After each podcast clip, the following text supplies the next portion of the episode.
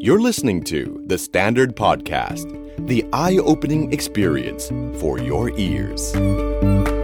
วันนี้คุณมีความสุขดีไหมครับ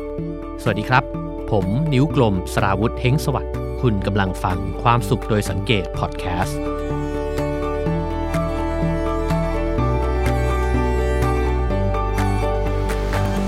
อะไรคือนิยามความสำเร็จของคุณผู้ฟังครับ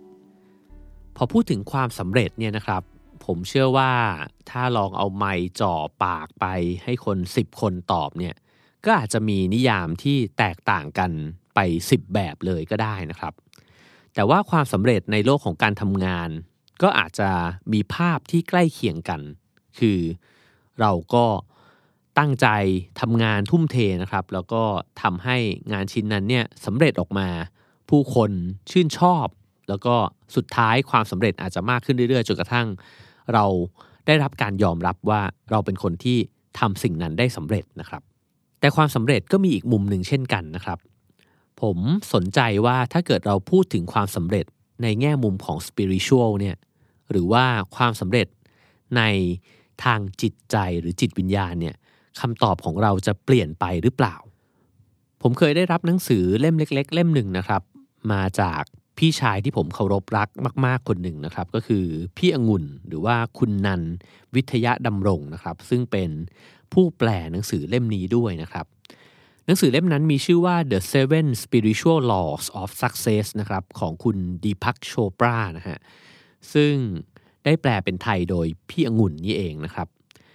หนังสือเล่มนี้เนี่ยพูดถึง 7 กฎนะครับ เพื่อการมีชีวิตที่งอกงาม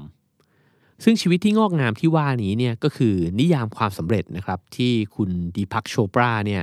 เขาชวนคิดว่าถ้าเราจะพูดถึงความสำเร็จในแง่ของจิตใจเนี่ยเราจะไปถึงจุดนั้นได้ยังไงบ้าง เริ่มจากนิยามของความสำเร็จก่อนนะครับ โชปราเนี่ยให้คำจำกัดความไว้นะครับ อยู่ 10คำจำกัดความด้วยกัน ข้อ1นนะครับมันคือสภาวะของการมีความสุขที่เพิ่มพูนขึ้นอย่างต่อเนื่อง ก็อันนี้อาจจะง่ายนะครับก็คือ ถ้าเกิดว่าเรากำลังเดินหน้าไปยังเส้นทางของความสำเร็จในแง่จิตใจเนี่ยเราไม่ควรจะยิ่งมีชีวิตไปเรื่อยๆ แล้วก็เป็นทุกข์ไปเรื่อยๆ หรือเพิ่มขึ้นเรื่อยๆ แบบนั้นนะครับ ข้อ 2 ก็คือการตระหนักรู้ได้ถึงความเจริญก้าวหน้าของเป้าหมายอันมีค่าของตนเองอยู่ในทุกๆขณะ อันนี้ยากขึ้นนะครับก็คือว่า เป้าหมายในเชิงจิตวิญญาณเนี่ยอาจจะเป็นเป้าหมายว่าเราเข้าใจตัวเองมากขึ้น แล้วก็ตระหนักมีสติมากขึ้น หรือว่าเข้าใจสัจธรรมของชีวิตมากขึ้นนะครับ เพราะฉะนั้นถ้าอยู่บนเส้นทางนี้ ก็น่าจะเห็นความเจริญก้าวหน้าที่มากขึ้นเรื่อยๆ ด้วยนะครับ ข้อ 3 คือความสามารถในการเติมเต็มความปรารถนาของตัวเองได้อย่างง่ายดาย อันนี้อาจจะนิยามง่าย ๆว่ามีความสุข ได้ง่ายขึ้นนะครับ ข้อ 4 คือความสามารถในการสร้างสรรค์ ความมั่งคั่งอุดมสมบูรณ์ แน่นอนนะครับไม่ได้หมายถึงการเงินแน่ ๆ แต่ว่าหมายถึงความมั่งคั่งในใจนะครับที่รู้สึกเต็มกับตัวเอง ข้อ 5 เรียบง่ายครับ มีสุขภาพดี ข้อ 6 เต็มไปด้วยพลังและความกระตือรือร้นในชีวิต เขาบอกว่าคนที่มีความเบิกบานในใจเนี่ยมักจะมีพลังแล้วก็ความกระตือรือร้นอยู่เสมอนะครับ จะไม่ค่อยนั่งนิ่งๆ นอนๆเฉยๆนะครับ หรือว่าซึมๆนะฮะมักจะกระโดดรถเต้น แล้วก็ทำนู่นทำนี่นะครับ อย่างมีพลัง ข้อ 7 คือ มีความสัมพันธ์ที่ดี ถ้าเกิดว่าจิตใจเราดีเนี่ยความสัมพันธ์ก็จะดีไปด้วยนะครับ กับผู้คนแวดล้อมทั้งที่บ้านแล้วก็ที่ทำงานและทั่ว ๆ ไป ข้อ 8 คือมีอิสระในการสรรสร้างสิ่งต่างๆ คือจะไม่ค่อยชี้นิ้วโทษคนอื่น หรือว่าโทษสิ่งนู้นสิ่งนี้นะครับว่ามันเป็นกรอบในการสร้างสรรค์นะฮะแต่ว่ามองเห็นความเป็นไปได้ในการที่จะทำสิ่งนั้นสิ่งนี้อย่างเป็นอิสระ ข้อ 9 คือมีความมั่นคงทางอารมณ์ อันนี้เราน่าจะเห็นจาก ผู้คนที่เป็นที่เคารพนับถือนะครับว่าในสถานการณ์ต่างๆ ที่ชวนให้สั่นไหวนะครับ แต่ว่าพวกเขาสามารถตั้งมั่นอยู่ได้ด้วยอารมณ์ที่มั่นคงมาก ๆนะครับ ข้อ 10 คือ รู้สึกดีกับชีวิตและสงบสุขภายในใจ อันนี้ก็เรียบง่ายนะครับ แต่ว่า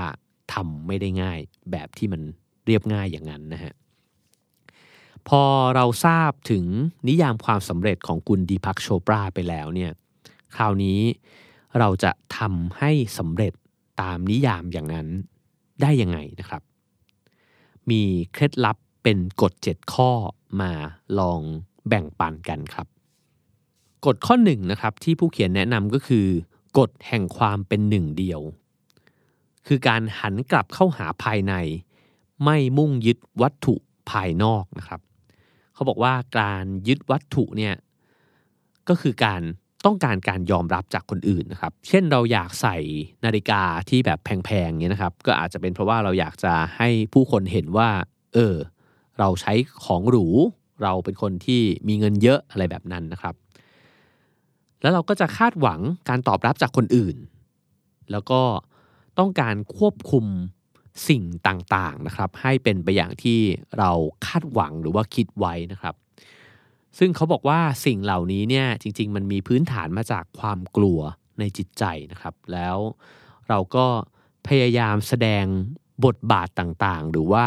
สวมเปลือกหรือว่าหน้ากากต่างๆเนี่ยเพื่อต้องการการยอมรับ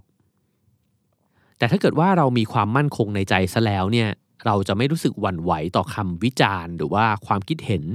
ของคนต่างๆเลยนะครับ ว่าเอ้ยทำไมคนนี้แต่งตัวแบบนี้ทำไมอยู่บ้านแบบนี้ใช้รถแบบนี้อะไรเงี้ยนะฮะก็จะไม่กลัวความท้าทายจากคำวิจารณ์เหล่านั้นนะครับ เพราะว่าชีวิตเนี่ยจะไม่ขึ้นอยู่กับความคาดหวังของใครทั้งสิ้นนะครับ พูดมาถึงตรงนี้เนี่ยภาพคนคนหนึ่งแวบขึ้นมาในหัวเลยนะครับ คือพี่โจนจันไดนะครับ ผมรู้สึกว่าเขาเป็นแบบนั้นเลยคือพี่โจนเนี่ยให้สัมภาษณ์อยู่เสมอว่าเขาจะ ใส่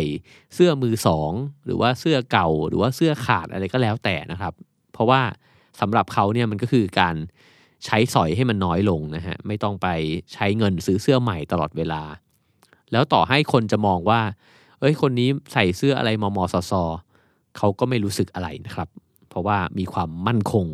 ในใจมากๆ ก็เลยไม่ได้สนใจวัตถุที่จะมาเคลือบอยู่ภายนอกนะครับ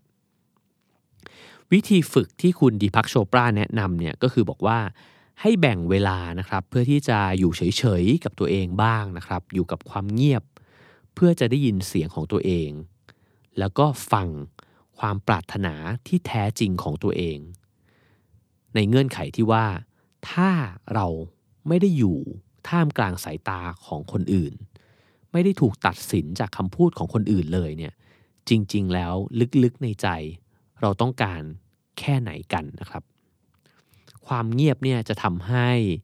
หายสับสน หายเร่าร้อนนะครับ อยู่เงียบๆได้สักพักหนึ่งเราจะจิตใจสงบขึ้นทำบ่อยๆ ก็จะเข้าใจตัวเองมากขึ้นนะครับ เขาบอกว่าอาจจะเริ่มจากการให้เวลาตัวเองอยู่เฉยๆนะครับ โดยที่วางมือถือลง ไม่ต้องเปิดคอมพิวเตอร์นะครับ ไม่ต้องฟังเพลงใด ๆ ไม่ต้องหยิบหนังสือขึ้นมาอ่านนะครับ อยู่เฉยๆจริง ๆ วันละสักครึ่งชั่วโมง แล้วก็ค่อยๆเพิ่มเวลาขึ้นเรื่อยๆนะครับ การอยู่เฉยๆเนี่ยมันไม่ใช่แค่เฉยทางร่างกายเท่านั้น แต่ให้ฝึกเฉยทางจิตใจด้วยนะครับ คือลองฝึกไม่ตัดสินใคร ไม่ตัดสินอะไรเลยนะฮะนั่งอยู่ตรงนั้น อาจจะมีผู้คนเดินผ่านไป แต่งตัวถูกใจบ้างไม่ถูกใจบ้าง ก็ไม่ตัดสินอะไรนะครับ ทุกการตัดสินหรือว่าวิเคราะห์วิจารณ์เนี่ยก็จะก่อให้เกิดความไม่สงบในจิตใจขึ้นมานะครับ เขาบอกว่าแบบฝึกหัดแบบนี้เนี่ยจะทำให้เราช่วยสร้างพื้นที่ว่าง ให้กับการประเมินค่าต่างๆนะครับ แล้วก็จะสงบขึ้นฟุ้งซ่านน้อยลง อีกวิธีหนึ่งที่ฝึกได้นะครับก็คือลองฝึกที่จะมีช่วงเวลาอยู่กับธรรมชาตินะครับ ลองนั่งเงียบ มองต้นไม้นะครับ ลองสูดกลิ่น ธรรมชาติ กลิ่นหญ้า กลิ่นดินนะครับ หรือว่ากลิ่นดอกไม้ทั้งหลายเนี่ยหรืออาจจะถ้าใครมีบ่อน้ำแหล่งน้ำนะครับ หรือว่าอยู่ใกล้ทะเลก็ลองนั่งมองผิวน้ำดูก็ได้นะครับ เขาบอกว่าในช่วงเวลานั้นเนี่ยโลกภายในของเราก็จะเชื่อมโยงกับธรรมชาตินะครับ จริงๆ กิจกรรมนี้เป็นกิจกรรมที่ผมมีโอกาสได้ทำ อยู่เป็นเนืองๆนะครับ เพราะว่าหลังจากวิ่งในตอนเช้าเนี่ยก็มักจะใช้เวลาหลังจากการยืดเส้นนะครับ มานั่งอยู่ในสวนสาธารณะเล็กๆนะครับ ในหมู่บ้าน แล้วบางทีก็ไม่ได้คิดอะไรนะฮะก็แค่นั่งแล้วก็มองต้นไม้มองหญ้าตรงนั้นไปนะครับ ก็รู้สึกว่าเป็นการพักผ่อนหลังวิ่งที่สงบดีนะครับ คุณดีพักโชปราเนี่ยบอกว่า การที่เราฝึก 3 แบบฝึกหัดนี้นะครับ ซึ่งได้แก่การนั่งเฉยๆ การไม่ตัดสินอะไรนะครับ แล้วก็การอยู่กับธรรมชาติเนี่ยจะทำให้เราค่อยๆ ละวางมายา ที่เกิดจากสายตาที่คนภายนอกเนี่ยสร้างขึ้นให้กับเราเนี่ยค่อยๆ วางมันลงไป แล้วก็กลับไปสู่ความจริงนะครับ ซึ่งจริงๆ ความจริงเนี่ยมันก็คือสิ่งที่มันเกิดขึ้นในใจเรานะฮะ แล้วค่อยๆ เชื่อมโยงกับธรรมชาติเนี่ยจนค่อยๆ เป็นหนึ่งเดียวกันมากขึ้น กฎข้อที่สองครับ คือกฎแห่งการให้ ให้และรับเพื่อให้วงจรของธรรมชาติไหลต่อเนื่องนะครับ เขาบอกว่ากฎของธรรมชาตินี่คือการไหลเวียนนะครับ แล้วก็จริงๆ แล้วธรรมชาติไม่เคยอยู่นิ่ง แต่ว่ามีการแลกเปลี่ยนถ่ายทอดกันเนี่ยอยู่ตลอดเวลานะครับ ทีนี้เนี่ยถ้าเกิดว่าใคร กักสิ่งใดสิ่งหนึ่งไว้กับตัว แต่เพียงผู้เดียวเนี่ยคนผู้นั้นเนี่ยจะมีสภาพเหมือนคนที่ตายแล้วนะครับ เพราะถ้าเรายังมีชีวิตอยู่เนี่ยเราจะต้องรับมา แล้วก็ให้ต่อไป และยิ่งให้ออกไปเนี่ยเราก็จะยิ่งมีโอกาสได้รับมากขึ้นนะครับ วิธีฝึกก็คือว่าเขาบอกว่าให้ตกลงกับตัวเองครับว่าเมื่อจะไปพบกับใครก็ตามเนี่ยคุณจะมอบบางอย่างให้กับเขาเสมอ ซึ่งสิ่งนั้นเนี่ยอาจจะไม่จำเป็นจะต้องเป็นข้าวของราคาแพงก็ได้นะครับ อาจจะเป็นดอกไม้สักดอกหนึ่งอาจจะเป็นคำอวยพรนะครับ หรือว่าคำชื่นชมให้กำลังใจ หรืออาจจะกอดสักครั้งหนึ่งก็ได้นะครับ หรืออาจจะแค่ยิ้มหรือว่าพูดในสิ่งที่ทำให้เขาหัวเราะออกมาได้นะครับ สิ่งเหล่านี้เนี่ยมันคือของขวัญที่เรามอบให้กันได้นะครับ ผมพบว่าคนเราชอบหยิบยื่น หนามหรือว่ายาพิษใส่กันนะครับ ซึ่งมันเป็นเรื่องที่ตลกมากเลยที่ทำไมเราถึงจะต้องทำอะไรแบบนั้นนะฮะ เช่นเจอกันแล้วแบบ เออทำไมอ้วนจังวะทำไมช่วงนี้ดำจังไปทำอะไรมาหัวล้านเลยอย่างเงี้ยนะครับ ซึ่งจริงๆเราเปลี่ยนได้จากการที่จะ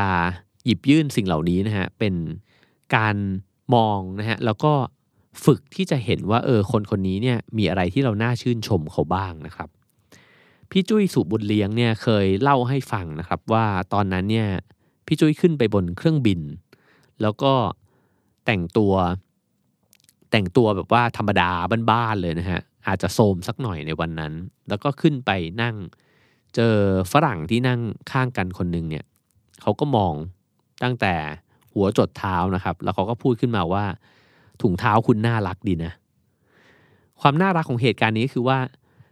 คนที่พยายามมองหาสิ่งที่ดีในตัวของคนอีกคนหนึ่งเนี่ยก็จะหาเจอจนได้นะครับ แล้วผมว่าสิ่งเหล่านี้เนี่ยเป็นของขวัญที่เราให้กันได้โดยที่ไม่ต้องซื้อเลยนะครับ และหลังจากที่เราให้แล้วเนี่ยก็อ้าแขนออกแล้วก็รับของขวัญจากชีวิตนะครับ ทั้งจากธรรมชาติจากผู้คนรอบตัวนะครับ อันนี้คล้ายๆกับพอดแคสต์ตอนหนึ่งนะครับ ที่ผมเคยพูดถึงบาทหลวงท่านหนึ่งนะครับ ที่บอกว่าให้รู้จักขอบคุณ ของขวัญที่ชีวิตมอบให้นะครับ และเมื่อเราใช้ชีวิตอยู่ท่ามกลางกฎแห่งการให้และรับเนี่ยเราจะรู้สึกตลอดเวลาว่าเรามีพลัง เพราะว่าเราได้รับจากสิ่งต่างๆ จากคนอื่นๆเนี่ยอยู่ตลอด ขณะเดียวกันเราก็ถ่ายทอดออกไปให้กับคนอื่นๆ ด้วยเช่นกันนะครับกฎข้อที่ 3 คือกฎแห่งกรรมครับ เขาบอกว่าสิ่งที่ทำเนี่ยจะก่อพลังงาน ย้อนกลับมาหาเรา ก่อนที่จะทำอะไรเนี่ยให้ลองถามตัวเองก่อน ด้วยคำถามง่ายๆ2คำถามนะครับ 1. คืออะไรคือผลที่จะตามมาของการเลือกกระทำสิ่งนี้ 2. ทางเลือกที่ฉันกำลังตัดสินใจจะทำนี้เนี่ยนำความสุขมาให้ตัวฉันเองแล้วก็คนรอบข้างหรือเปล่า เขาบอกว่านี่คือคำถามง่าย ๆ ครับว่า ผลมันคืออะไรจากการจะทำสองคือมันนำมาซึ่งสิ่งที่ดีกับตัวเราแล้วก็คนรอบข้างหรือเปล่านะครับ พอถามสองคำถามนี้แล้วเนี่ยเราจะตัดสินใจอย่างมีสติมากขึ้น แล้วก็ให้ลองพุ่งความสนใจไปที่ร่างกายของตัวเองครับ เพราะว่าร่างกายเนี่ยไม่เคยโกหก หากร่างกายบ่งบอกถึงความอุ่นใจนะครับ ก็แปลว่าเป็นทางเลือกที่ถูกต้อง ร่างกายรู้สึกสบายๆรู้สึกว่าตื่นเต้น ที่จะทำมันในทางบวกนะครับ นั่นคือทางเลือกที่ควรทำแต่ถ้าเริ่มรู้สึกไม่สบายกายสบายใจเนี่ยเริ่มมีความกังวลนะครับ มีความเกรงมีความเครียดเกิดขึ้นในร่างกายเนี่ยนั่นอาจจะไม่ใช่ทางเลือกที่ดี ซึ่งหากทำกรรมหรือว่าการกระทำเนี่ยนะฮะซึ่งส่งผลร้ายไปแล้วเนี่ยสิ่งที่เราจะทำได้ก็คือ เปลี่ยนผลของกรรมนั้นเนี่ยให้เป็นประสบการณ์ที่น่าพึงปรารถนามากขึ้น พูดง่าย ๆ ก็อาจจะแบบที่เขาพูดกันนะครับว่าเปลี่ยนผลลัพธ์ที่เลวร้ายเนี่ยให้กลายเป็นบทเรียน ให้ลองถามตัวเองครับว่า เราสามารถเรียนรู้อะไรได้บ้าง จากประสบการณ์เลวร้ายที่มันเกิดขึ้น แล้วทำไมมันถึงเกิดขึ้นกับเรานะครับ อะไรที่ชีวิตนี้เนี่ยกำลังสอนเราอยู่ แล้วเราสามารถทำให้ประสบการณ์นี้เนี่ยมีประโยชน์กับคนอื่นได้ยังไงบ้าง ผมว่าประโยคสุดท้ายน่าสนใจมากนะครับ คือถ้าเรามองชีวิตแคบๆ คิดถึงตัวเองคนเดียว เรารู้สึกว่าเวลาเจออะไรแย่ๆเนี่ยมันเป็นความซวยเฉพาะตัวมาก แต่ถ้าเรามองชีวิตให้กว้างขึ้นเนี่ยสิ่งที่เราเจอเนี่ยมันอาจจะเป็นประโยชน์มาก ๆเลยนะครับ กับคนที่เราจะไปบอกต่อ เขาจะได้ไม่ต้องเจอประสบการณ์ที่แย่แบบเรานะครับดิพักโชปราเนี่ยบอกว่ากรรมเนี่ยมันเกิดขึ้น แล้วก็ดำเนินไป เพื่อให้เราเติบโต มันเป็นเรื่องปกติมากครับที่มันจะต้องเกิดขึ้น รวมทั้งทำให้คนที่อยู่รอบๆข้างเราเนี่ยได้เติบโตทางจิตวิญญาณมากขึ้นด้วยเหมือนกันนะครับ ความสุขความทุกข์ของเราเนี่ยก็ทำให้คนรอบข้างได้เปลี่ยนแปลงได้เรียนรู้ไปร่วมกันพอเป็นเช่นนี้แล้วเนี่ยผลของกรรมเนี่ยหากมองเห็นประโยชน์แล้วเนี่ยทุกกรรม มันจะนำมาซึ่งความสุขแล้วก็ความสำเร็จทางจิตใจนะครับ ในบ้านปลายจนได้ กฎข้อที่ 4 ครับคือกฎแห่งการพยายามให้น้อยที่สุดนะอันนี้ชื่อกฎน่าสนใจนะครับ ปกติเราจะบอกว่าให้พยายามให้เต็มที่นะครับดิพักโชปราเนี่ยบอกว่ามันคือการทำตัวให้กลมกลืน ไม่ฝืนธรรมชาติ แล้วก็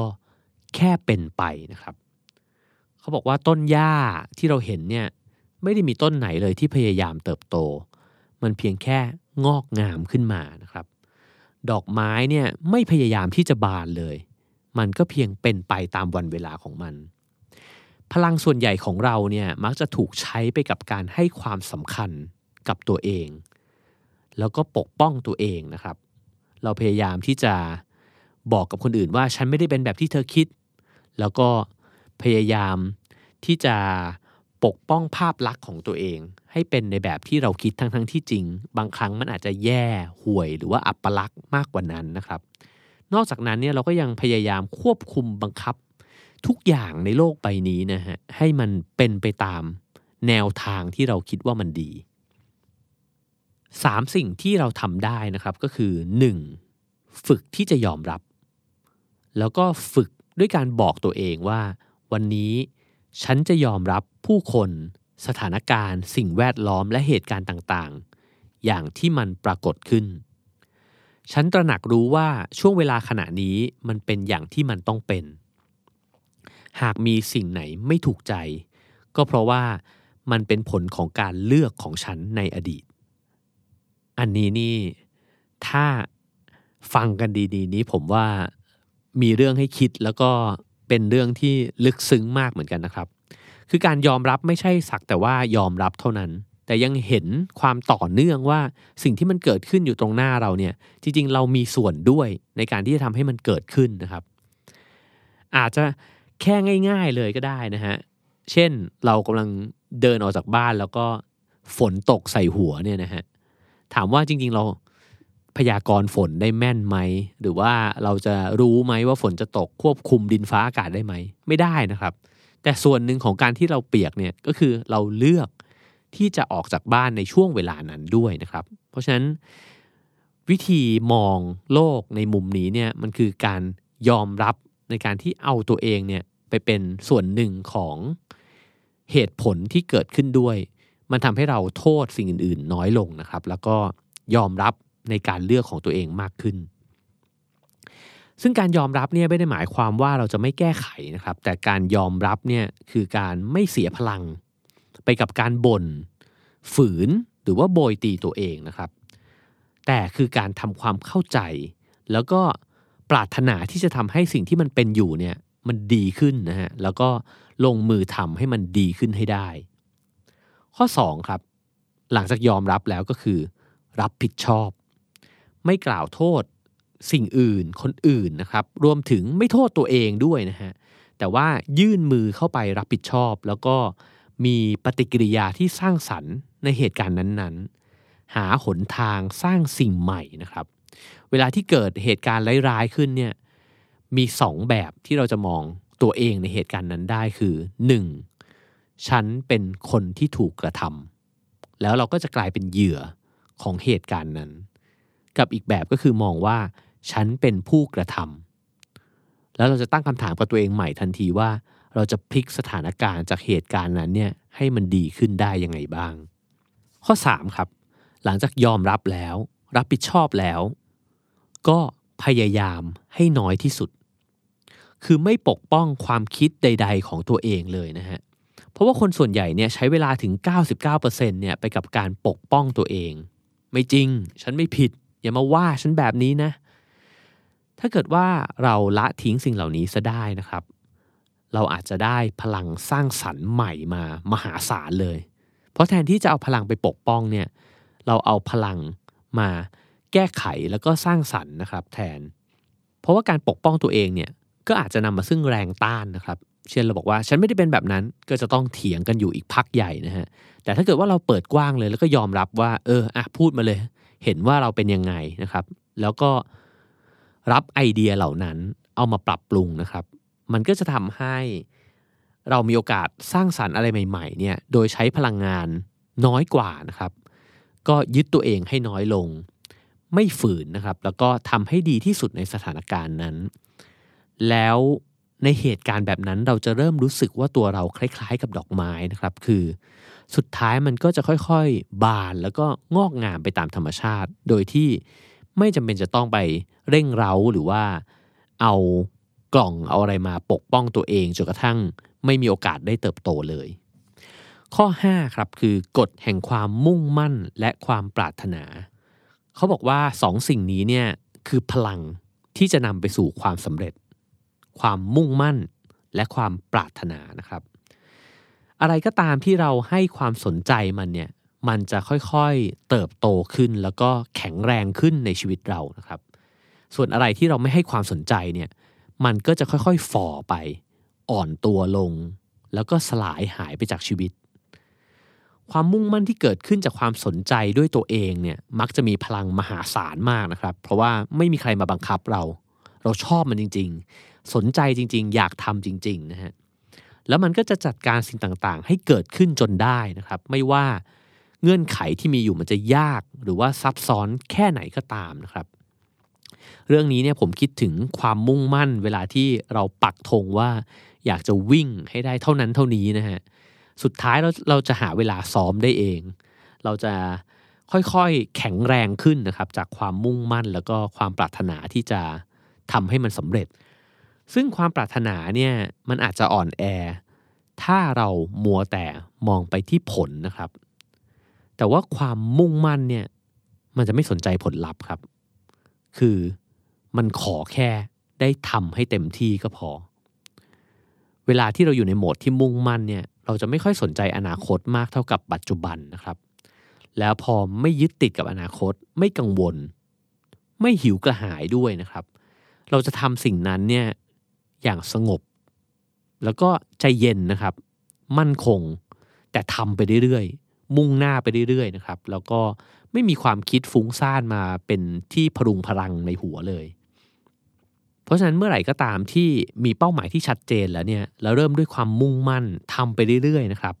แล้วไม่ยึดติดกับผลลัพธ์ที่จะเกิดขึ้นเลยเนี่ย ก็